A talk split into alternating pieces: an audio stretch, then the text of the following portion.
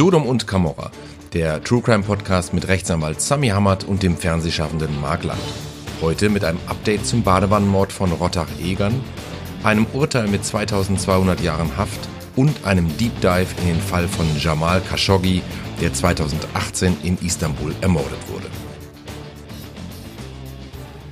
Hallo und herzlich willkommen zur elften Ausgabe von Sodom und Camorra, dem True Crime Podcast, der sich aktuellen Kriminalfällen in Deutschland und der Welt widmet, hin und wieder aber auch den Blick in die Geschichte richtet. Hallo lieber Sami. Hallo lieber Marc. Ich freue mich wie immer sehr auf deine fachlichen Einschätzungen unserer Kriminalfälle und justiziablen Ereignisse. Los geht's. In unseren heutigen Updates beschäftigen wir uns zunächst mal mit dem Badewannenmord. Den haben wir in der letzten Folge ja schon mal angesprochen. Ähm, und äh, ich rekapituliere nochmal kurz den Fall, weil es da wirklich jetzt eine ganz spannende ja, Wendung gab. Ähm, also, am 28. Oktober 2008 wird die 87-jährige Lieselotte Kortüm tot in ihrer Badewanne gefunden. Am Tag ihres Todes holte sie der hilfsbereite Hausmeister Manfred Genditzki nach einem Klinikaufenthalt ab und fuhr sie nach Hause. Danach wollte er seine kranke Mutter besuchen. Und äh, am Abend kam eine Pflegekraft wie jeden Tag, äh, um nach Kortüm zu sehen und fand diese äh, tot in der Badewanne. Die war offenbar ertrunken und ihr linkes Bein hing über den Badewannenrand. So, die Leiche wurde obduziert und ein Rechtsmediziner stellte den Tod durch Ertrinken fest, offenbar durch einen Sturz. Ähm, Soweit so normal. Und später änderte der Rechtsmediziner aber seine Meinung. Und ähm, bei einer Tatortbesichtigung kam er dann zu dem Ergebnis, dass der Sturz äh, mit den Blutergüssen äh, unter Kortums Kopfhaut und auch der, der Lage der Leiche äh, so nicht möglich äh, gewesen sei. Und deswegen ist der Genditzki in den Verdacht geraten, ne? der dann, der ja äh, an demselben Tag sie, sie noch ähm, nach Hause gebracht hatte. So, Ermittler suchten also jetzt Beweise, Indizien, um ihm die Tat nachzuweisen. Und ähm, ja, zum Beispiel hat die Pflegedienstmitarbeitende äh, gesagt, dass, dass der Wohnungsschlüssel von außen an der Tür gesteckt habe äh, und das, das sei zuvor noch nie so gewesen. Und ähm, außerdem fand sie komisch, dass Kortüm in der Badewanne lag, weil äh, sie sich wohl immer geweigert habe, überhaupt zu baden, ne? also diese Badewanne zu benutzen. Und ähm, man hat also den Genditzki dann den Prozess gemacht und das Gericht verurteilte ihn. Und weil er zu diesem Zeitpunkt Schulden hatte, ähm, lautete der Vorwurf, ähm, er habe die Frau getötet, weil er ihr Geld gestohlen habe. Und äh, dagegen hat äh, Genditzki Revision eingelegt und konnte dann beweisen, dass er ihr kein Geld gestohlen hatte. Und jetzt, jetzt kommt der interessante Punkt. Ja, die Anklage tauschte daraufhin das Motiv. Das ist doch auch crazy, oder? Was meinst du? Das ja. Ist doch ja. Also das äh, deutet irgendwie schon darauf hin, dass äh, da Bestrebungen waren, der muss verurteilt werden. Ne? Die waren Ja, einfach ne? überzeugt, dass genau, das war. Genau, die wollten ihn offenbar dringend äh, verurteilen oder verurteilt sehen. Und äh, dann haben sie also dieses Motiv äh, verändert und der Vorwurf war jetzt, äh, Genditzki habe, äh, habe sie während eines Streits niedergeschlagen. So, und daraufhin wurde er dann im Mai 2010 wegen Mordes äh, zur lebenslanger Freiheitsstrafe verurteilt.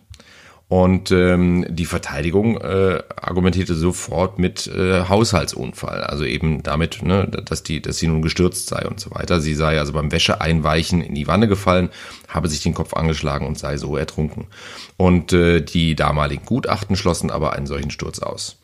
Jetzt kam der der äh, Hausmeister Genditzki ins Gefängnis und ähm, und die Münchner Strafverteidigerin Regina Rick äh, übernahm das Verfahren und nahm sich sozusagen seiner an.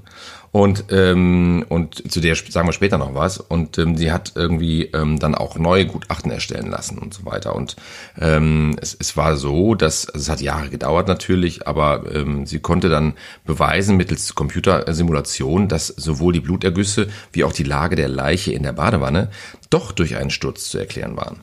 Und ähm, da gab es also einen Professor, der für, für Biophysik und Biorobotik, ja, und der hat also offenbar mit, äh, mit ungefähr 500 Simulationsabläufen äh, immer simuliert, was da genau, äh, wie das genau abgelaufen sein könnte und äh, kommt da dann zu dem Schluss, ähm, dass, dass, die, äh, dass die Frau Kortüm mit hoher Wahrscheinlichkeit ähm, eben, dass es eben ein Unfall war und kein Mord. Ja. Und, äh, und dann meldete sich auch noch eine frühere Freundin von, äh, von der äh, alten Dame bei der Anwältin und bestätigte, dass, dass diese Frau die Gewohnheit, die Angewohnheit hatte, ihre Wäsche von Hand vorzuwaschen, bevor sie sie in die Waschmaschine tat. Also, ne, möglicherweise, ja, was mich an dem, was ich allerdings ein bisschen, was mich so wundert ist, ähm, was nirgendwo irgendwie ich, ich finden konnte, äh, ob da nun noch Wäsche in dieser Badewanne lag. Weil das wäre ja eigentlich ehrlich gesagt ein relativ logischer äh, Punkt jetzt an der Stelle, oder? Also das habe ich, das ja, habe ich ehrlich gesagt gewundert. Ich habe das nirgendwo gefunden, dass man, dass man irgendwie noch Kleidungsstücke äh, in der Badewanne gefunden hätte oder so. Das, das würde ja diese Theorie ja. mit dem Vorwaschen von Wäsche natürlich nochmal stützen. Ja? Komisch. Naja, wie ja, auch immer. Ich glaube, sie haben irgendwas, ich glaube, so, sie haben was drin gefunden, aber ich kann es jetzt auch nicht ja? genau sagen. Ich okay. dachte, sie hätten irgendein Wäschestück lag im, im, im Wasser. Ja, siehst ja. du, dann würde das ja noch, auch nochmal dafür sprechen und das im Zweifel nochmal stützen. Äh, und dann gab es noch ein weiteres Gutachten, da ging es nämlich um den Todeszeitpunkt. Und, äh, und, und auch da äh, ist es so, dass, dass dieses Gutachten belegt, ähm, dass, dass der Genditzki eigentlich als Täter gar nicht in Frage kommt, weil die äh, Frau Kortüm nämlich viel später gestorben war, äh, als ursprünglich angenommen. Und dieses später bedeutete, an dem, zu diesem Zeitpunkt konnte Genditzki gar nicht mehr äh, in der Wohnung gewesen sein, weil er hatte ein Alibi, ich glaube, der war irgendwie einkaufen oder so, der hatte, glaube ich, irgendwie so ein, so, ein, so ein Einkaufsschnipsel irgendwie auch noch in der Tasche, so ein Beleg, wo da immer auch die Uhrzeit draufsteht, ne? Und deswegen war irgendwie klar, okay, ja. wenn das der Todeszeitpunkt war, dann konnte er es nicht gewesen sein. Naja, also es war auf jeden Fall dann so, dass die, dass die Anwältin äh, einen Antrag auf Wiederaufnahme des Verfahrens eingereicht hat, ne? Beim Landgericht München I. Und die haben das abgelehnt. Die haben das erstmal abgelehnt, ja, ohne irgendwie einen Sachverständigen anzuhören. Was ja auch schon irgendwie schräg ist, ehrlich gesagt. Ne? So, und dann ist die Anwältin in die nächste Instanz gegangen, zum Oberlandesgericht München, und hat Beschwerde eingelegt. Und die haben sich dann dieser Geschichte angenommen und gesagt, okay, wir heben den Beschluss auf und äh, haben das Landgericht dann dazu angewiesen, zumindest diesen Sachverständigen anzuhören. Und, ähm, und aufgrund dieser Anhörung hat das Landgericht München I dann eine Wiederaufnahme des Verfahrens angeordnet. Und das musst du mir jetzt mal kurz erklären, weil Wiederaufnahme des Verfahrens heißt dann auch erstmal, dass der, der Verdächtigte oder Angeklagte wieder freikommt, oder? Weil der wurde dann nämlich mit der Wiederaufnahme, mit der Entscheidung der Wiederaufnahme des Verfahrens aus der Haft erstmal entlassen. Genau, dann wird dieser, dieser Schuldspruch sozusagen, der der gilt dann in dem Moment nicht mehr, wird außer Vollzug gesetzt. Ah, okay. Und jetzt entscheidet das Gericht neu, mhm. ob, äh, beziehungsweise auch die Staatsanwaltschaft überlegt sich, ob sie dann einen Antrag stellt, ja. dass der sozusagen wieder in Unter Untersuchungshaft kommt. Also, und dafür brauchst du bestimmte Gründe, wie Fluchtgefahr und ja. so weiter. Okay, und äh, die haben hier auch ganz ex Genau, die haben explizit dann auch gesagt, es besteht keine oder es bestünde keine Fluchtgefahr ja. und haben ihn auf freien Fuß gesetzt. Genau, und das war nach 13 Jahren und 23 Wochen und 6 Tagen, das muss man sich halt auch nochmal vorstellen. So, das war im letzten Jahr und, ähm, und jetzt äh, ist in der vergangenen Woche, ähm, ähm, in der vergangenen Woche am Freitag, also am letzten Freitag, ist ähm, der Fall dann zu Ende gegangen äh, vor dem Gericht und Genditzki wurde nun endgültig freigesprochen ja, nach all diesen, äh, diesen Jahren. Und ähm, in der letzten Woche gab es auch äh, im Vorfeld ähm, dieses Freispruchs, gab es auch nochmal ein Interview mit seiner Anwältin, die ihn ja wirklich über zehn Jahre lang ähm, da begleitet hat und, und für ihn ähm, und für ihn auch, auch gearbeitet hat, sehr intensiv. Und ähm, sie hat dem Münchner Merkur äh, in der vergangenen Woche ein Interview gegeben. Und äh, da heißt es, äh, ne, also der Journalist sagt, sie haben als Anwältin das schier Unmögliche geschafft. Ja, obwohl Manfred Genditzki zweimal als Mörder verurteilt wurde, wird er nun ziemlich sicher freigesprochen. So, und dann sagt sie, äh, ich habe vom ersten Moment an an seine Unschuld geglaubt. Das ging ja damals schon aus den Akten hervor. Ist ja auch interessant, ja, dass sie als Verteidigerin eher, äh, relativ klar ist, okay, so wie sich das für mich hier darstellt, ist der Mann freizusprechen. Wurde ja, aber verurteilt. Das ist ein Hieb an, das ist ein Hieb aber an die Staatsanwaltschaft nochmal. Ja, ja. Und äh, das ist, ja, ist mir auch aufgefallen. Das ging ja. Da, ja damals schon aus den Akten hervor, bedeutet, ja. ähm, die haben falsch gearbeitet. Ne? Also, was ich interessant finde, weil du gerade sagst, Staatsanwaltschaft, es geht ja offenbar manchmal ganz schön rau auch zwischen ähm, Verteidigung und Staatsanwaltschaft hin und her, denn in dem weiteren Verlauf des Interviews sagt sie, ich gebe nicht gerne auf und wenn ich schlecht behandelt werde, weckt das meinen Kampfgeist. 2018 hatte mich ein Staatsanwalt am Telefon quasi ausgelacht, als es um unsere Computersimulationen ging, die das Sturzgeschehen der Seniorin in ganz neuem Licht erscheinen ließen. Ich hatte Tränen der Wut in den Augen und dann dachte ich, so, und du verlierst jetzt.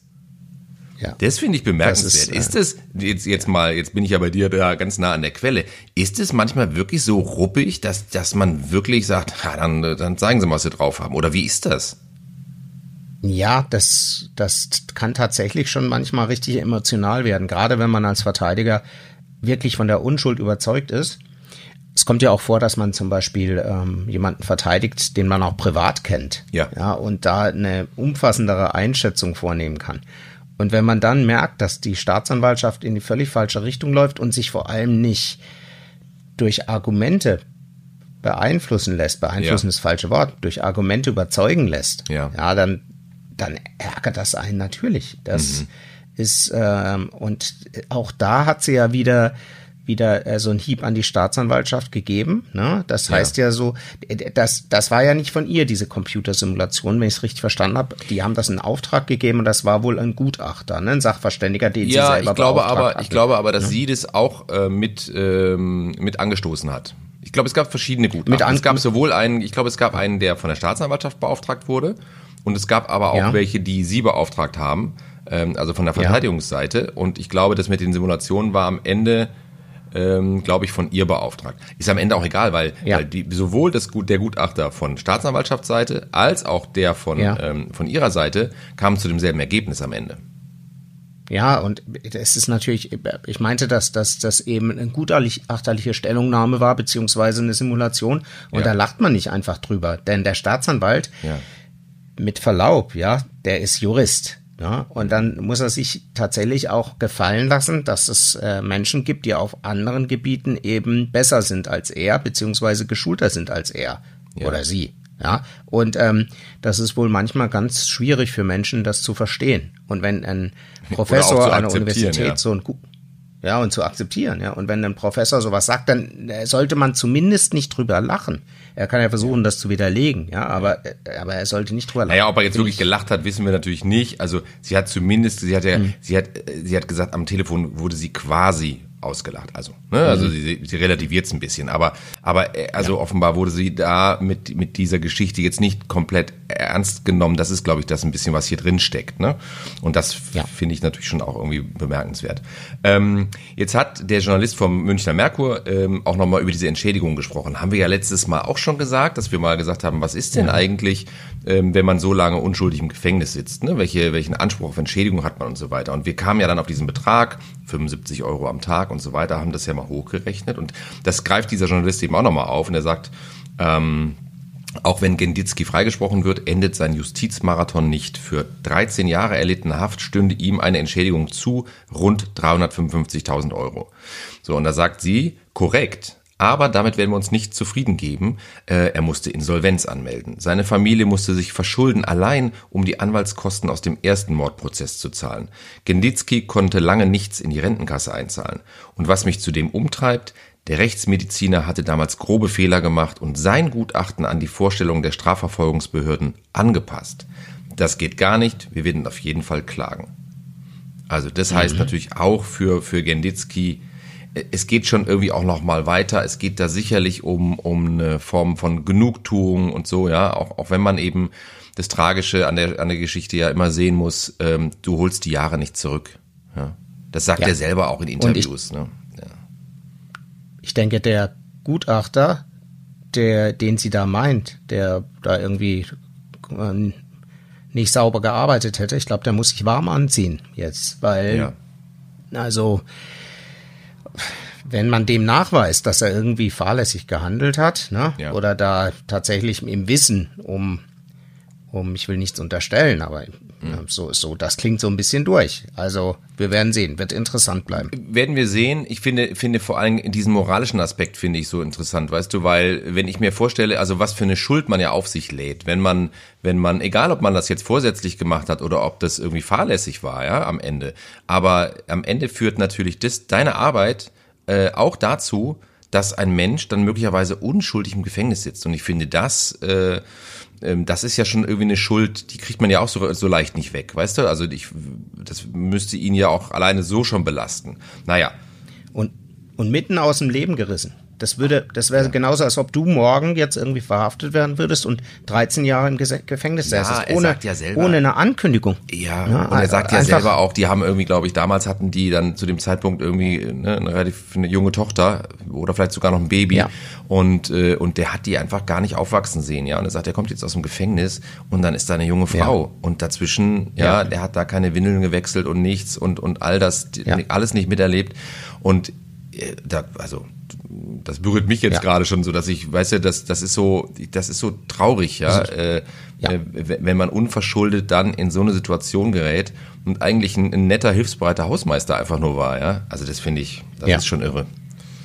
Ja, also da müssen sich die Richterinnen und Richter, die das entschieden haben, in Vor Vorinstanzen da mal ein bisschen auch oder in den in den vorherigen Entscheidungen müssen sie sich hoffentlich auch mal ein bisschen rechtfertigen für. Ne? Weißt also, du, vielleicht ist es ja auch am Ende äh, etwas, auch gerade so ein Fall in Deutschland, ähm, der, der, vielleicht so eine, weil der hat natürlich eine wahnsinnige Tragweite, ja, der wird natürlich medial äh, stark aufgegriffen vielleicht sensibilisiert das ja auch den einen oder anderen, weißt du, dass man, dass man einfach noch kritischer bleibt und noch äh, mehr hinterfragt und nochmal das Ding umdreht auf links und so und sagt, ja, aber ja. kann es nicht auch anders gewesen sein? Ne? Haben wir ja schon öfter darüber gesprochen. Dieses kann es nicht doch auch anders ja. gewesen sein, wo wir ja selber hin und wieder schon überrascht waren.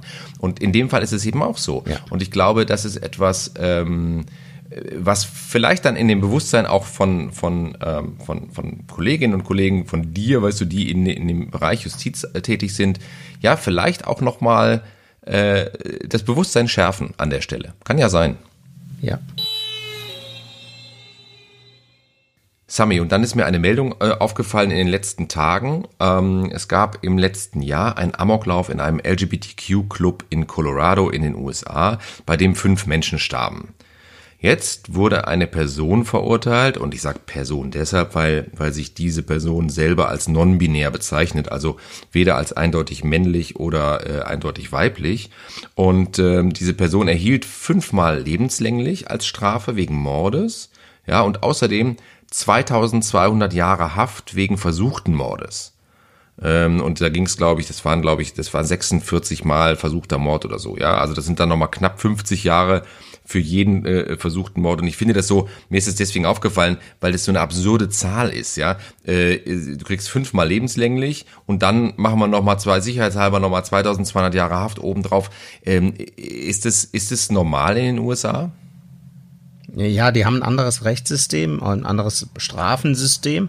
Die kumulieren tatsächlich die Strafen. Das heißt, wenn ja. du betrunken Auto fährst, äh, aussteig, also gegen eine Tankstellensäule fährst, aussteigst, reinrennst in die Tankstelle und dann die, die Tankstelle auch noch überfällst, ja. dann bekommst du tatsächlich, also jetzt völlig fiktiv, ein Jahr Haft fürs besoffene Autofahren, zwei Jahre Haft dafür, dass du da dabei auch noch eine Tanksäule umgefahren hast, ja. dann nochmal zehn Jahre Haft für den Überfall und äh, ruckzuck bist du mhm. bei 13 oder 15 oder 500 oder eben ja. 5000 Jahre Haft. Und okay. der hat tatsächlich für jeden versuchten Mord da kumuliert dann diese Strafe bekommen. Ja. Das hört sich erstmal komisch an. Es hat auch Vorteile, das ganze System, weil du ta tatsächlich auch eine Unterscheidung hast nochmal äh, zwischen Berufsverbrechern, die ja wirklich ähm, oder die die die fortgesetzt eben irgendwie Straftaten begehen mhm. und und äh, Leuten, die das eben nicht fortgesetzt tun.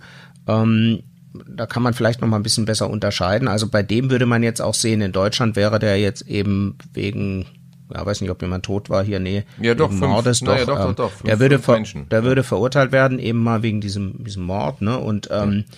da würdest du aber gar nicht sehen, dass da 50 Leute noch oder 45 oder was. Also das heißt, hier würde man, hier ja. würde man im Grunde sagen, okay, wegen Mordes gibt es diese, ich glaube, was ist das, 20 Jahre äh, mindestens, ne, mhm. und möglicherweise ja, eine anschließende Sicherungsverwahrung. Also das heißt, das wäre sozusagen. Ach so, in Deutschland, ja. In Deutschland meine ich, ne, aber man würde jetzt nicht sagen, okay, es gibt jetzt fünfmal 20 äh, Jahre für fünf genau. Morde, sondern es gibt genau. einmal genau. äh, eine Strafe sozusagen für wegen Mordes. Ist es so? Okay, ja, verstehe. Ja, so eine Gesamtstrafe, nicht? Oder ja. oder da gibt's, das nennt man Konkurrenzen. Ne? Also wenn ja. du da, da wirst du, du wirst nicht wegen Mordes und gleichzeitig, weil du jemanden genötigt hast. Also in einem Mord ist ja auch immer so ein Stück weit eine ja. Nötigung. Los, stell dich jetzt dahin und so, das wäre eine Nötigung okay. mit der Waffe und dann erschießt du den, dann wird dann eben, das geht dann da drin auf sozusagen. Okay.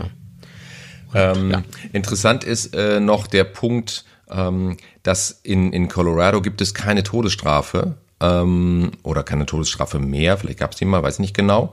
Ähm, und dann stand aber in dem Artikel, dass wohl doch noch eine mögliche Todesstrafe im Raum steht, die auf Bundesebene verhängt werden könnte. Also das fand ich nochmal interessant. Ähm, mhm. Und ich weiß nicht genau, wie man das dann, ne, wie man, wie man so etwas auf eine Bundesebene dann hebt dass man und dass dann doch die Todesstrafe möglich ist, das wusste ich überhaupt nicht. Ich dachte immer, dass das eben einfach sozusagen Ländersache ist, also eben die Bundesstaaten da ihre Gesetze haben. War überrascht, dass das äh, offenbar möglich ist. Bei, weiß nicht, ob das dann eine entsprechende Schwere oder so erfordert, ja, eines Verbrechens oder. Ich denke, ich denke auch wenn der, wenn der Staat eben oder wenn, das, wenn der Bund dann bei denen, das heißt gesamten USA betroffen ja. sind, dass dann möglicherweise das an, an den Bund gezogen werden kann. Denn sonst würde ja die Abschaffung der Todesstrafe in einzelnen Bundesstaaten relativ wenig Sinn machen. Genau. Ähm, in, in den USA. Also ich, ich muss dir ganz ehrlich sagen, genau weiß ich es nicht, aber ich denke, dass die, dass der Staat, also die USA als Nation, als Staat, als Bundesstaat, das, das äh, eine Stufe höher an sich ziehen können. Hm. Äh, in bestimmten Fällen. Wahrscheinlich, wenn eben irgendwie besonder, eine besondere. Ja, du vielleicht äh, ist es ne, bei Terrorismus zum Beispiel in solchen, ne, wo ja. man sagt, okay, hier ja. ist, hier wird praktisch auch das Land angegriffen. Ne? Ich weiß halt jetzt nicht, wie es in dem ja. Fall war, aber ich fand es zumindest eine, eine ganz äh, interessante Randnotiz eigentlich in diesem Artikel, ähm, dass das eben möglich ist. Ne? Also ich glaube, wenn das, ähm, wenn das dann nochmal in die Richtung eskaliert, dann werden wir da sicherlich auch nochmal kurz drüber sprechen. Vielen Dank, lieber Sami, das waren schon mal unsere Updates. In unserem heutigen Fall sprechen wir über Jamal Khashoggi. Äh, zumindest spreche ich den so aus. Du sicherlich gleich nochmal noch mal anders, Sami. Und ähm, das ist ein Journalist äh, gewesen, muss man sagen, ein saudi-arabischer Journalist, der 2018 in Istanbul brutal ums Leben kommt. Und das soll es eigentlich auch von meiner Seite jetzt erstmal einleitend gewesen sein. Ich glaube, den Fall, äh, der hat ja weltweit Aufsehen erregt. Das haben alle mitbekommen. Und ich bin ganz happy, dass du äh, dich jetzt nochmal intensiv mit diesem Fall auch beschäftigt hast, um nochmal so ein bisschen, ja, äh, äh, aufzuklären und zu erzählen, wie war das eigentlich und was hat das eigentlich auch alles möglicherweise für, für Irrungen und Wirrungen äh, nach sich gezogen. Also lieber Sami, bitte, ich lausche. Ja, vielen Dank, Marc. Also das ist ein höchst interessanter Fall, der, der uns allen ja wahrscheinlich nahe ging und plötzlich ist er doch mehr oder weniger langsam in Vergessenheit geraten oder droht in Vergessenheit zu geraten. Deswegen finde ich es auch gut, ehrlich gesagt, Marc, dass wir da ja. äh, unseren Teil vielleicht beitragen können, dass das äh, nicht ganz so schnell in Vergessenheit gerät. Ja. Also Jamal äh, Khashoggi, ich habe es nachschauen müssen, ehrlich gesagt, wie, wie man ihn ausspricht. ausspricht. Okay. Ähm, ja. Ja, und zwar Jamal Khashoggi. Wahnsinn. Wie? Ja. Das könnte ich ja, niemals wiederholen. Jamal, ja gut. Jamal Khashoggi. Äh, die Araber unter den Zuhörern werden wahrscheinlich die Augen hochziehen und sagen, was ist das für ein Akzent? Das ist ein Beduine aus Nordjordanien, der da, ja. aber, aber ähm, äh, so ähnlich. Ja. Okay, verstehe. Und, ähm, also. Also, Jamal Khashoggi. Ja? ja. Ich äh, lege jetzt einfach mal los und äh, gebe euch mal eine Zusammenfassung. Äh, Jamal Khashoggi war also ein saudi-arabischer Journalist und Kolumnist, der eine regierungskritische Haltung gegenüber dem saudi-arabischen Regime einnahm. Am 2. Oktober 2018 betrat er das saudi-arabische Konsulat in Istanbul in der Türkei. Er wollte seine Dokumente für seine bevorstehende Hochzeit abholen und wurde seitdem nicht mehr lebend gesehen. Nach umfangreichen Ermittlungen der türkischen Behörden wurde bekannt, dass Khashoggi, Khashoggi im Konsulat von einem saudi-arabischen Spezialkommando getötet wurde. Es wurde berichtet, dass ein Team von 15 saudi-arabischen Agenten eigens nach Istanbul gereist war, um den Mord zu verüben. Ja, das finde ich Die genauen irre. Umstände das seines. Ich wirklich irre. Ach, unfassbar, ja, also, ne? Das ist wie, ja. so ein, wie so ein Killerkommando, ja. Ja, ja, das äh, ist, ist ein Killerkommando. Ja. Okay. Die genauen Umstände seines Todes wurden äh, nicht äh, vollständig offengelegt, aber es wird angenommen, dass sich Khashoggi im Konsulat äh, oder dass er im Konsulat erstickt wurde und sein Körper, und das ist der absolute Knüller, äh, danach zerstückelt und entsorgt wurde. Mhm. Also entsorgt im, ja. Die Tötung von Khashoggi löste weltweit Empörung und weitreichende internationale Kontroversen aus. Khashoggi war ein prominenter Journalist und ehemaliger Berater des saudi-arabischen Königshauses, der zunehmend regierungskritische Artikel veröffentlichte, insbesondere in der Washington Post. Er äußerte sich zu Themen wie Menschenrechten, Fre Pressefreiheit und der Politik des saudi-arabischen Regimes. Sein gewaltsamer Tod wurde als Angriff auf die Pressefreiheit und als Verletzung der Menschenrechte verurteilt. Ja. Die saudi-arabische Regierung gab zunächst an, dass Khashoggi das Konsulat lebend verlassen hätte, Mhm. Aber angesichts des internationalen Drucks mussten sie später zugeben, dass er getötet worden war. Ah, okay. Mhm. Ich bin immer so, ich bin immer so, wenn ich mal zwischendurch so rein, weil ich so fassungslos ja. immer noch, immer noch bin, ja, wie das da abgelaufen ja. ist. Man, man hat ja auch diese Bilder damals gesehen von so Überwachungskameras, ja. wie der da halt nichts ahnt in dieses Konsulat läuft. Ich meine, du gehst in ein Konsulat und willst die Papiere abholen, äh, weil du heiraten willst ja? Und du ja, kommst, du so kommst da nicht mehr raus, du stirbst da. Das ist doch unvorstellbar. Ja. Okay, sorry, aber ja. bitte du weiter. Und vor allem, vor allem, es wurde ja auf ihn gewartet, ne? Also es ist ganz, ganz, ganz schlimm. Also die haben zuerst angegeben, ne, er hätte das Leben verlassen und mussten dann irgendwann zugeben, dass er das doch nicht getan hat. Also da kommen wir nachher auch noch zu, weil da ist ja einer rausgelaufen in seiner Kleidung. Ne? Saudi-Arabien leugnete jedoch, dass Kronprinz Mohammed bin Salman und andere, also MBS, wie er sich ja. nennt, Very American, ne, mhm oder andere hochrangige Regierungsmitglieder in den Vorteil verwickelt waren. Die internationale Gemeinschaft reagierte mit Bestürzung und verlangte eine umfassende Untersuchung. Ja, das haben sie aber auch nicht lange verlangt, also mhm. um das mal so auszudrücken. Okay. Der Fall Khashoggi führte zu einer Krise in den diplomatischen Beziehungen zwischen Saudi-Arabien und verschiedenen Ländern, darunter den Vereinigten Staaten und den europäischen Nationen. Einige Länder verhängten Sanktionen gegen Saudi-Arabien und forderten eine transparente Untersuchung sowie eine Aufklärung der Verantwortlichen. Der Mord an Khashoggi hatte auch Auswirkungen auf, den, auf die Beziehungen zwischen Saudi-Arabien und der Türkei, da der Vorfall sich in Istanbul ereignet hat.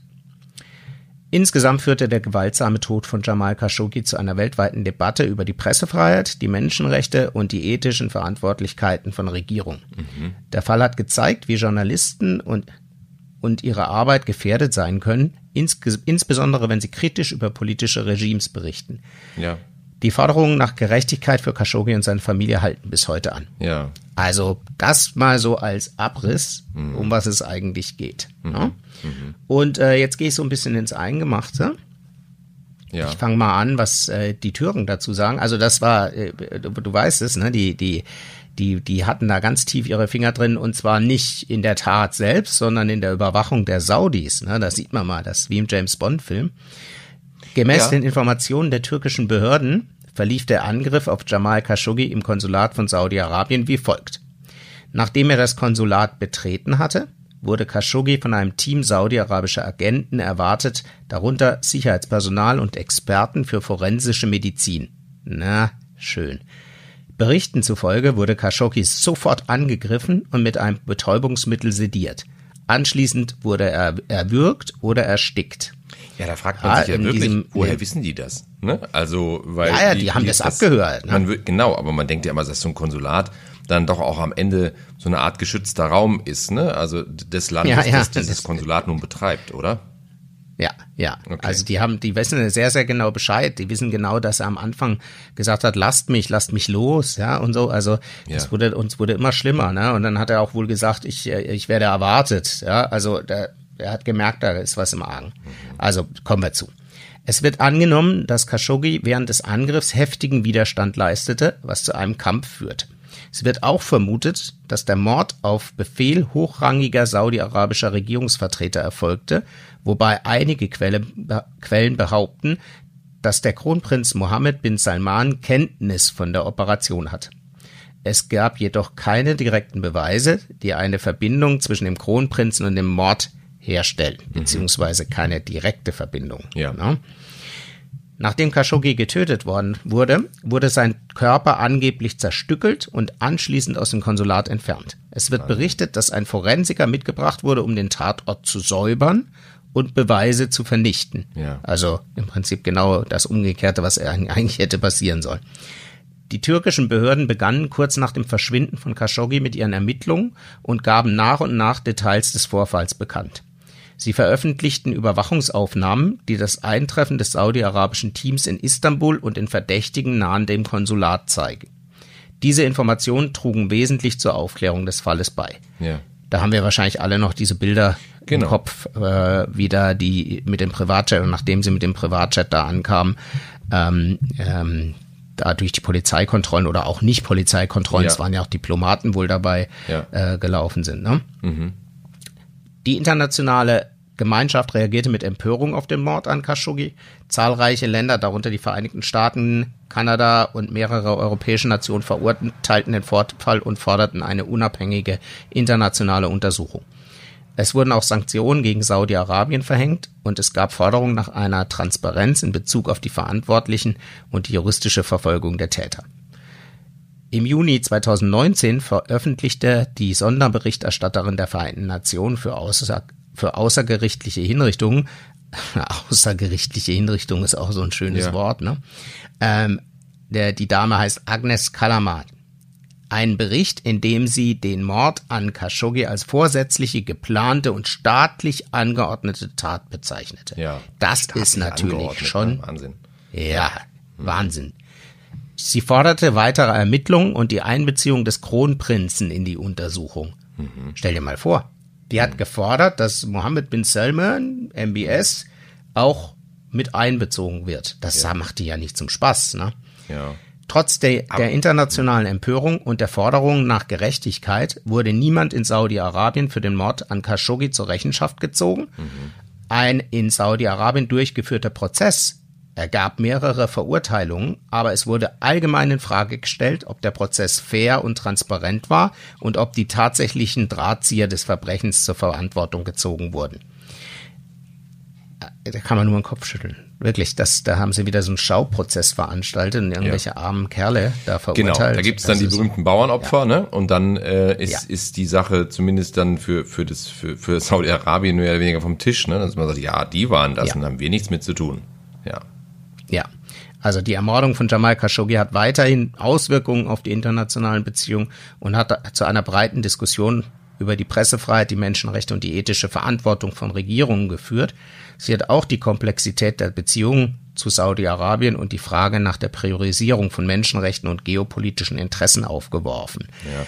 Und, und das, das, ist natürlich, so das ist natürlich ein wichtiger Punkt an der Stelle, muss man ja auch sagen, weil Saudi-Arabien ja. ist halt nicht irgendein Land. Ne? Saudi-Arabien ist halt ein Land, von dem viele äh, wirtschaftlich ja auch abhängen, ne? aufgrund äh, der, der Ölvorkommen, die es da logischerweise gibt oder bekanntermaßen gibt. Und das, das, ja. das macht halt diesen Fall dann auch so, du hast es ja gerade gesagt, so komplex. Ja, weil, äh, ne, wenn das jetzt, ich glaube, ich oder ich behaupte jetzt einfach mal, ja, wenn das jetzt ein Land wäre, mit dem es im Grunde keine, keine großen wirtschaftlichen Beziehungen gibt, zum Beispiel, ja, dann wäre vielleicht auch das so die, die, die Welt oder das, sagen wir mal, die, die politische Aufmerksamkeit auf diesem Thema äh, deutlich größer gewesen. Und dann wäre auch, vielleicht hätte man auch viel mehr ne, Sanktionen, über Sanktionen nachgedacht und so weiter, weil man äh, gesagt hätte, naja, solange wir uns nicht selber schaden, äh, können wir natürlich auch äh, hier Vollgas geben und, und sagen, ja, so nicht, Leute. Ja, ist natürlich jetzt eine gewagte These, ja, ne? aber ich, ich bin da ja, ich bin da ja ganz äh, unvoreingenommen sozusagen. Ja, ja. Also es ist äh, der Fall tatsächlich, also das, der, der zeigt auf, wie, wie Staaten reagieren, wenn es um wirtschaftliche Fragen geht. Nichts mhm. anderes ist es ja. Ja, und ähm, gut. Ähm, das ist aus unserer Sicht jetzt hier diese Ameisenarmee, die wir eigentlich sind, schwer zu beurteilen. Aber dass diese, diese geopolitischen ähm, äh, Überlegungen ähm, aber aus unserem Rechtsverständnis heraus hier der normalen Bevölkerung ist sowas natürlich völlig inakzeptabel. Und äh, das, ich kann das auch nicht anders einordnen. Ich leg mal oder ich mach mal weiter, pass auf. Ja. Nachdem, also jetzt mal so ein bisschen in die Einzelheiten nochmal rein.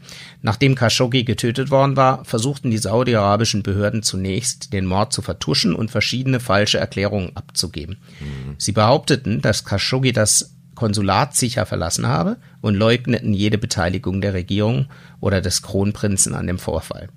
Diese Erklärungen wurden jedoch schnell widerlegt, als immer mehr Informationen über den Mord ans Licht kamen.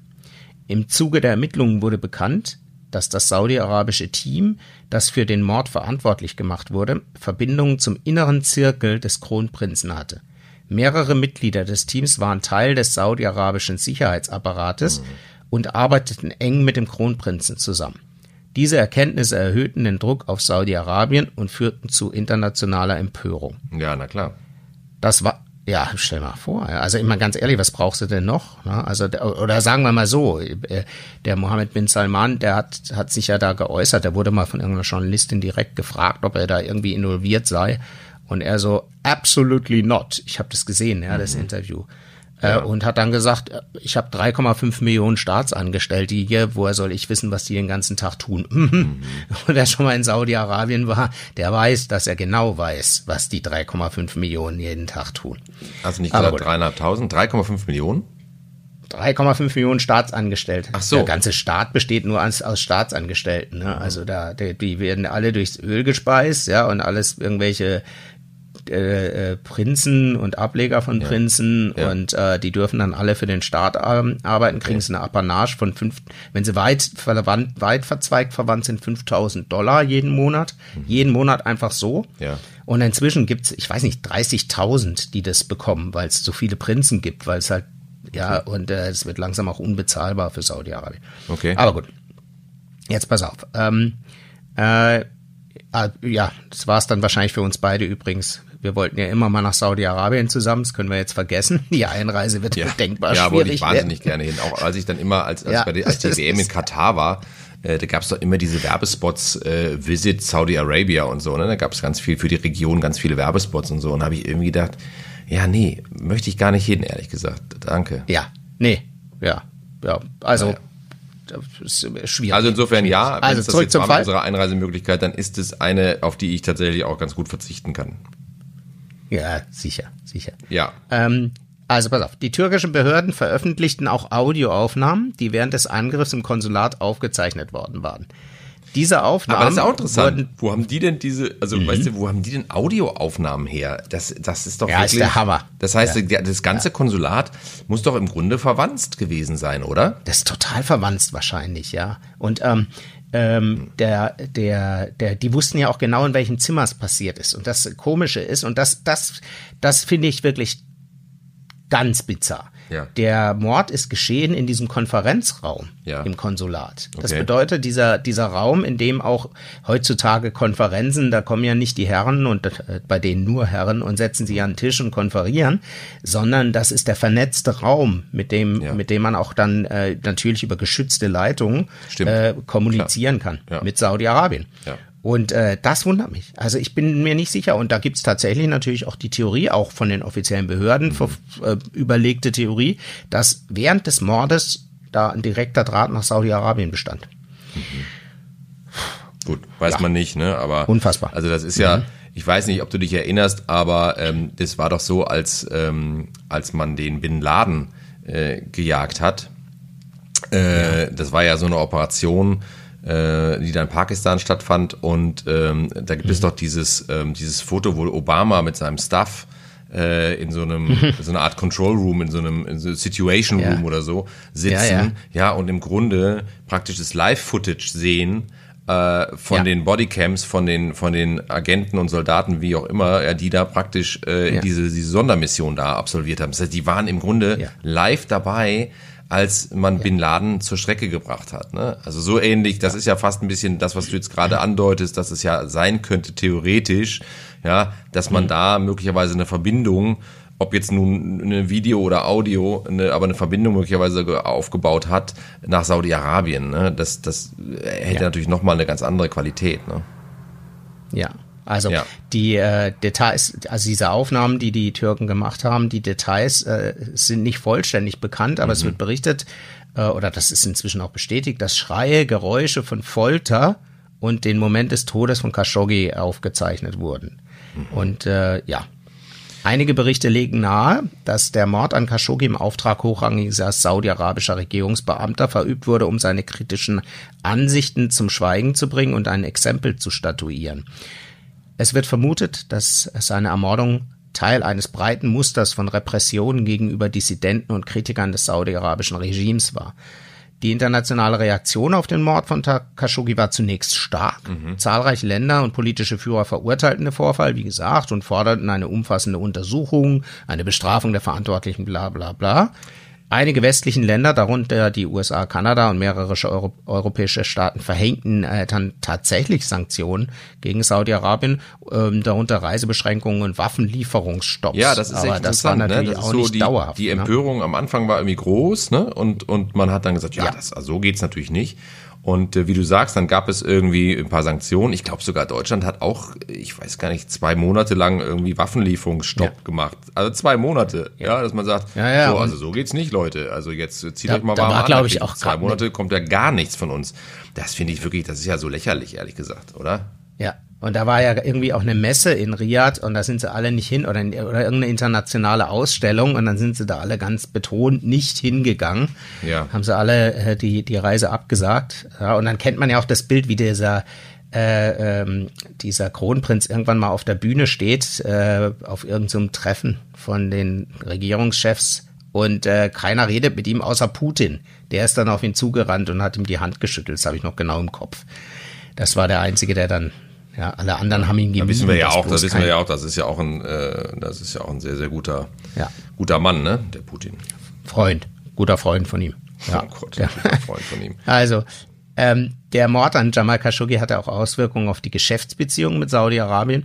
Mehrere Unternehmen und Geschäftsleute zogen sich tatsächlich aus Projekten mit dem Königreich zurück oder ja. setzten die Geschäftsbeziehungen aufgrund der Kontroversen aus.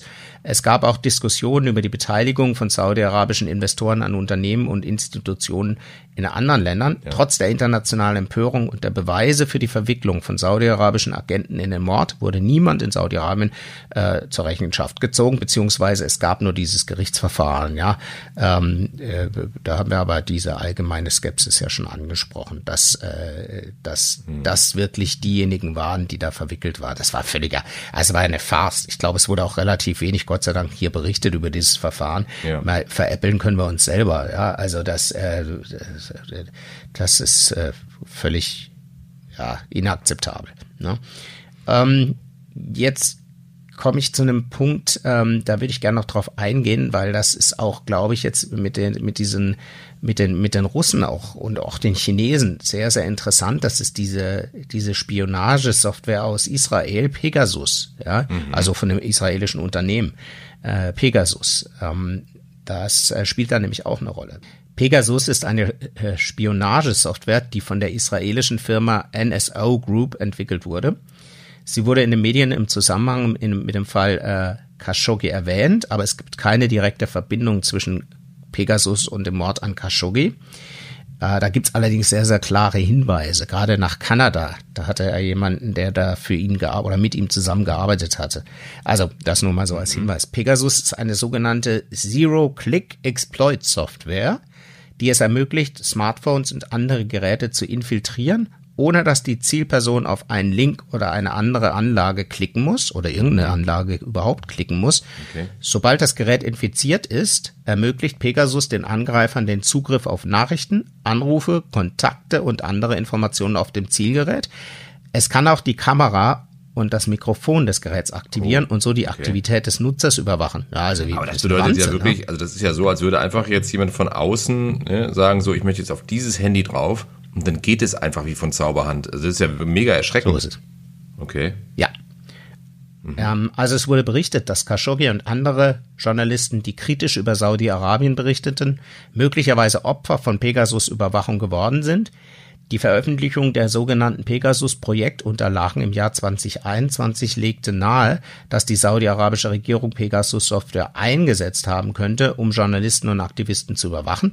Ähm, es ist wichtig anzumerken, dass die genaue Verwendung von Pegasus im Zusammenhang mit dem Fall Khashoggi nicht vollständig geklärt ist. Mhm. Es gibt jedoch Hinweise darauf, dass Regierungen, äh, darunter Saudi-Arabien, diese Software grundsätzlich eingesetzt haben. Also es muss nochmal klargestellt sein. Der Fall Khashoggi hat die Diskussion über den Missbrauch von Überwachungstechnologien wie Pegasus und die Notwendigkeit von Schutzmaßnahmen für, Privats für die Privatsphäre und die Meinungsfreiheit verstärkt.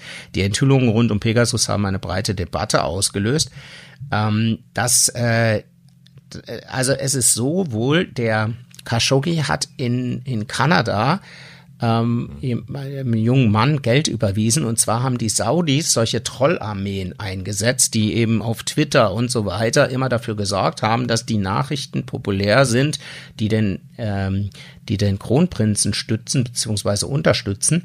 Mhm. Und dagegen haben die sich gewehrt. Ja, also die haben die, die, die, äh, die die Typen, die für den Staat in Saudi-Arabien arbeiten, die Fliegen genannt und sich selbst die die Bienen, uh, the Bees, und haben dann so eine Armee der Bienen gegründet. Also das, so haben die das eben äh, benannt bei sich. Ähm, ähm, und haben dann tatsächlich gegen diese, diese ähm, Berichte geschossen, beziehungsweise die regierungskritischen Berichte gestützt äh, mit der gleichen Weise, wie Saudi-Arabien eben diese anderen äh, Berichte immer stützt. Kennen wir von den Russen, ja, also haben wir auch mitbekommen, dass die wohl auf die Wahlen in den USA und so Einfluss genommen haben sollen, indem sie eben Nachrichten platzieren, ja, um die öffentliche Meinung beziehungsweise die Meinung von Wählern zu, zu, zu okay. infiltrieren, beziehungsweise oder zu beeinflussen, so muss man sagen. Ja. Was ich aber ganz interessant finde also, an der Geschichte ist, ähm, dass eine saudi-arabische, also dass, dass ein saudi-arabisches, nein, dass ein arabisches Land, ja, wie Saudi-Arabien,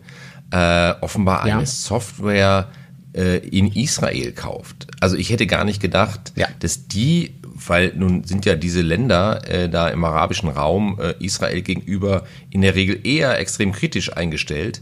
Und ähm, ja, dass die sich so eine Software ins Haus holen, also man kennt das ja auch aus Deutschland, äh, wo man auch immer sehr, sehr kritisch ist, wenn es um, wenn es zum Beispiel jetzt um Software aus China oder so geht oder auch so um Apps aus China geht, wo man sagt, ja, da wandern wahnsinnig viele Informationen irgendwie ab. Also das wundert mich an der Stelle schon auch nochmal, äh, wenn, wenn jetzt ein Land wie Saudi-Arabien tatsächlich eine, eine israelische oder eine in Israel entwickelte äh, Spy-Software irgendwie benutzt. Ja, also das finde ich echt, ja, äh, das ist ich auch nochmal ganz das bemerkenswert. Ist total, to das ist super bemerkenswert. Ne? Die haben ja erst vor weiß nicht, zwei, drei Jahren diplomatische Beziehungen aufgenommen, die ähm, die Saudis und mhm. die, die Israelis, gab keine Flüge davor zwischen den Staaten ja, und so weiter. Und ja. Äh, ja, aber auf der Ebene, wenn es dann darum geht, ein totalitäres Regime aufrechtzuerhalten, das, dann, dann ist die Beziehung wohl doch äh, äh, in Ordnung. Und die Israelis, die für die ist es natürlich klasse, ja, die ähm, die äh, po politisch gesehen festigt, das, den, die haben ja eh einen schweren Stand da im Nahen Osten und äh, das ist natürlich gut, wenn sie, wenn sie auch ja, solche Informationen haben, wer, wer da was macht und wenn die sich gegenseitig eben da so ein bisschen. Ja, ich hätte vor allem halt Sorge, ja. dass die, dass die im Grunde, weißt du, über die Software nicht nur, dass die Software nicht nur das, das kann, was du eben beschrieben hast, sondern dass die Israelis im Grunde auch über diese Software tracken können, was machen die mit der Software. Also weißt du, dass die sozusagen wiederum nochmal so, ein, so eine Backdoor irgendwo haben und im Grunde selber nochmal irgendwie an Informationen kommen. Das wäre so, wenn ich jetzt, ne, das, das wäre jetzt so meine Sorge gewesen, dass man davor auch nochmal ja. Angst haben müsse. Ja, ja, das, das ist schon möglich. Also ich gehe mal kurz noch auf die Trollarmeen ein. Ja.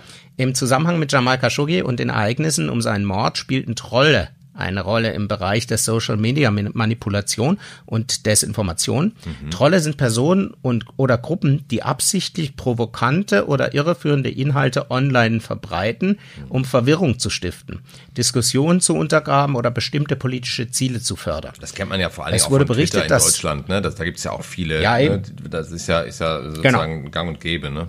ja. ja. Ja, war, war, war wohl auch auf Twitter, dass das da ganz insbesondere ja, ja. da ähm, äh, benutzt wurde. Mhm. Es wurde berichtet, dass saudi-arabische Trolle und Propag Propag Propagandisten in sozialen Medien aktiv waren, um die öffentliche Meinung zu beeinflussen und die Darstellung der Ereignisse rund um den Mord an Khashoggi zu kontrollieren. Diese Trolle versuchten alternative, alternative Erzählungen zu ja. verbreiten, die die Verantwortung der saudi-arabischen Regierung und des Kronprinzen in Frage stellten oder abschwächten. Es gab auch Berichte über die Verwendung von Bots und automatisierten Konten, um pro ähm, saudi-arabische Botschaften zu verstärken ja. und Kritiker zu diskreditieren. Diese Taktiken wurden als Teil einer breiteren Anstrengung der saudi-arabischen Regierung angesehen, ihre Reputation zu schützen und die öffentliche Meinung zu beeinflussen. Die Rolle von Trolls und Desinformationskampagnen in Bezug auf Khashoggi und ähnliche Fälle hat eine breite Debatte ausgelöst. Also auch da wieder. Mhm. Ähm, also wie gesagt, der, der Khashoggi hat wohl auch diese, diese Methode dann benutzt, also als Verteidigungsstrategie in dem Fall, äh, beziehungsweise um in Saudi-Arabien auch die die, ähm, äh, die kritischen Stimmen zu stützen. Und die haben das auch wohl tatsächlich geschafft, diese, diese Bienenkampagne da an erste Stelle äh, zu bringen in, in ja. Saudi-Arabien, wenn man die Twitter-Beiträge ah, okay. da betrachtet ja. oder eine, ja, also das war auch ganz erfolgreich. Das heißt, ja. Im Grunde hat er versucht, ähm, hat, hat er versucht, die, diese, äh, diese Mechanik mit den eigenen Mitteln zu schlagen, indem er ne, im Grunde wahrscheinlich genau das Gegenteil äh, eben auch versucht hat zu verstärken. Ähm, also das ist ja. ja auch ein normaler, das ist ja wie, wie ein normaler Reflex. Also wenn du, wenn du, ne, wenn du irgendwie äh, beschuldigt wirst, dann äh, verteidigst du dich im Zweifel erstmal. Und das ist ja das, was hier letztendlich auf einer breiten Front passiert, indem man sagt, okay, äh, wir sind da möglicherweise verwickelt in diese Geschichte, aber wir wollen, äh, wir wollen das jetzt, dass das, dass das eben kein so großes Thema wird und stattdessen äh, pflanzen wir mal ein paar Blumenwiesen im Internet und, äh, und sagen, wie schön alles ja. ist, ne? Und, äh, und machen das mit ja. großem Druck. So ist es. Ja. Also abschließend will ich gerade noch aus der New York ja. Times zitieren, was die dazu gesagt haben. Ja. Das war also ein ganz schönes Zitat hier. Khashoggis Online-Angreifer waren Teil eines breit angelegten Einsatzes, der durch den Kronprinzen Mohammed bin Salman und seine engen, engeren Berater angewiesen wurde, um Kritiker sowohl innerhalb von Saudi-Arabien als auch im Ausland zum Schweigen zu bringen. Hunderte von Menschen arbeiteten auf sogenannten Trollfarmen in Riyadh daran, die Stimmen von Dissidenten wie Khashoggi zu ersticken. Dieser energische Angriff scheint außerdem die Ausbildung zuvor noch nicht berichtet eines saudi-arabischen Twitter-Angestellten einzuschließen. Westliche Geheimdienste hatten den Angestellten verdächtigt, User-Accounts auszuspionieren und damit die saudi-arabische Regierung zu unterstützen. Ähm, Twitter ist in Saudi-Arabien seit dem arabischen Frühling 2010 eine viel genutzte Plattform und so weiter. Ne? Das, das, da, da sind die noch ein bisschen auf Twitter gegangen. Ähm, zeigt aber, was, was für eine wichtige Stellung Twitter da inzwischen äh, eingenommen hat, sowohl auf der einen wie auf der anderen Seite. Ja. Ne? Ähm, äh, bereits 2015 war Twitter auf eine mögliche Strategie aufmerksam geworden, über die User-Accounts infiltriert worden werden sollten. Die New York Times berichtet, dass Twitter Mitteilungen von westlichen Geheimdiensten erhielt, dass die saudi-arabischen Behörden den Twitter-Angestellten Ali al-Sbara damit beauftragt hatten, unter anderem die Accounts von Dissidenten auszuspionieren. Ja, das, das heißt, die hatten so einen Inside-Man da, ne? so ja. einen Inside-Job. Mhm. Trotz mangelnder Beweislage wurde al-Sabara im Dezember 2015 entlassen ja gut, den hätte ich auch nicht behalten wollen dann. Twitter verschickte Sicherheitsmitteilungen an möglicherweise kompromittierte Accounts, darunter viele Accounts von Sicherheits- und Datenschutzforscherinnen, Überwachungsspezialistinnen, Politikwissenschaftlerinnen und Journalistinnen, also immer männlich und weiblich. Viele von ihnen waren auch an, der, an dem Tor-Projekt beteiligt und unterstützen damit anonym, die anonyme Kommunikation beispielsweise von Regierungskritikern. Ja, also das, äh, das äh, zeigt noch mal ein bisschen auf äh, die politische Dimension des Ganzen. Ne? Ich will es mal damit bewenden lassen, auch äh, auch mit Twitter. Der, aber es zeigt, ähm, ja, aber es zeigt natürlich schon auch, äh, es zeigt aber natürlich auch, was für eine, was du für Informations, aber eben auch für Desinformationskampagnen am Ende über Social Media steuern kannst, wenn du äh, es schaffst, eben diese Unternehmen zu infiltrieren, so wie du es gerade gesagt hast. Ne? Also dass du ja. Wenn du es eben schaffst, als Regierung ähm, äh, Mitarbeiter praktisch weiß nicht, ob zu kaufen oder wie auch immer oder unter Druck zu setzen oder so äh, und die dann in deinem ja. Sinne tätig sind, dann hat das natürlich äh, oder dann kann das natürlich einen großen Impact haben äh, auf die Darstellung eines ganzen Landes, ähm, weil, weil Twitter eben auch so eine, so eine Reichweite natürlich hat. Ja, also wer schon mal in Saudi-Arabien war, ähm, der, der wird verstehen, ja, dass, dass, äh, das ist eben eine ganz andere Atmosphäre dort. Bereits wenn man am Flug, also ich war sogar mal Silvester dort, so vielleicht 2010 oder so mal mit meiner Frau. Also wir haben nicht Urlaub dort gemacht, das würde, aber es war äh, ja, ähm, es war eine Erfahrung, die äh, die die Gegebenheiten sind halt ganz andere. Ne? Also du kommst da am Flughafen an, das ist alles so ein bisschen gesetzter und gedämpfter. Und äh, kaum verlässt du den Flughafen, hast du das Gefühl, die Straßen sind ausgestorben. Das ganze Leben findet tatsächlich hinter Mauern statt, ja. in der Familie, in den, in den Kreisen der, der, Leute, die sich kennen. Da läuft keiner auf der Straße rum oder geht mal joggen oder so. Ja, Aber also es liegt das, doch vielleicht auch ein bisschen am, am, Klima auch, oder? Würde ich jetzt mal, würde ich jetzt mal unterstellen. Oder? Ja, im Winter ist, also in unserem Winter ist es ja dort relativ mild. Ja? So, ja, die haben dann 20, 30 Grad. Okay. Das, das ist, glaube ich, gar nicht so der Hauptgrund, sondern ja die, die, äh, das, das ist da einfach nicht so gegeben. Ne? Also ja. es gab, jetzt gibt's ja wohl Kinos langsam und so weiter, aber es gab ja überhaupt keine Aktivitäten für die Bevölkerung. Es gab keine Musik, es gab keine Diskos, es gab keine, also es gab tatsächlich Cafés oder so. Ähm, da war aber das auch immer so, da gab es dann Family Section, das war dann für, da dürften, durften dann die Frauen mit ihren Kindern und mit ihren Männern rein, gemeinsam. Mhm. Aber wenn du wenn du ohne Kinder unterwegs warst, musstest du dich tatsächlich aufteilen in männliche Section und weibliche Section. Also du konntest nicht mit deiner Verlobten mal schön in die, ja. in die gemischte Section sitzen. Ja. Na? Das geht nicht. Mhm. Also das ist echt ist eine bizarre, bizarre Atmosphäre gewesen. Ja. Also dieser Mohammed bin Salman ist angetreten, hat hier Vorschusslorbeeren bekommen. Er wollte zuerst reformieren, das wurde ihm auch, das wurde ihm auch hoch angerechnet, dass da so ein bisschen eine Öffnung ähm, stattfindet. Ich, so, ich war lange nicht dort in Saudi-Arabien, aber was ich gehört habe, es ist tatsächlich so, dass sich das Kopftuch äh, äh, Gebot, also dass man das tragen muss, ein bisschen gelockert hat wohl. Mhm. Äh, und äh, dass auch Kinos jetzt entstehen und so, und das ist ja alles schön und gut. Ja. Äh, mit der Geschichte mit Jamal Khashoggi, das müssen andere entscheiden, äh, letztlich, ähm, was da genau passiert ist. Wir haben unseren Teil jetzt getan, da, um das nochmal zu beleuchten. Und äh, ja, das ist natürlich eine äußerst politisch äußerst heikle Geschichte. Ja. Absolut. Vor allen Dingen, ich meine, ähm, du hast es, glaube ich, eben auch mal einmal erwähnt, ähm, dass du davon gesprochen hast, dass man möglicherweise eben auch ein Exempel statuieren wollte, ja, also eine Abschreckung schaffen wollte äh, für regimekritische Journalistinnen und Journalisten. Und ähm, man kann einfach nur hoffen, dass das eben nicht gelungen ist, ja. Äh, aber ich kann mir schon vorstellen, ähm, dass das, äh, also ja, ich kann mir aber vorstellen, dass das in Teilen schon auch so gelungen ist, weil wenn ich mir jetzt vorstelle, ich bin jetzt ne, zum Beispiel regimekritischer Journalist irgendwo auf der Welt, ja, und äh, dann, dann habe ich natürlich trotzdem das Gefühl, ich bin eigentlich nirgendwo sicher weil ne, das ist nun in das ist nun ganz woanders passiert und ähm, und das ist alles andere als ähm, als etwas, wo man wo man sagt, naja, das das ist traurig, aber wir machen natürlich logischerweise einfach komplett weiter. Ich glaube schon, dass das in Teilen möglicherweise das Ziel auch erreicht hat, äh, traurigerweise muss man sagen. Ja, ist richtig. Lieber Sami, also vielen Dank für den Deep Dive zu dem Fall Jamal Khashoggi. Unseren Hörerinnen und Hörern äh, vielen Dank fürs Zuhören. Wir verabschieden uns äh, jetzt in eine kurze Sommerpause und sind dann am 3. September wieder da.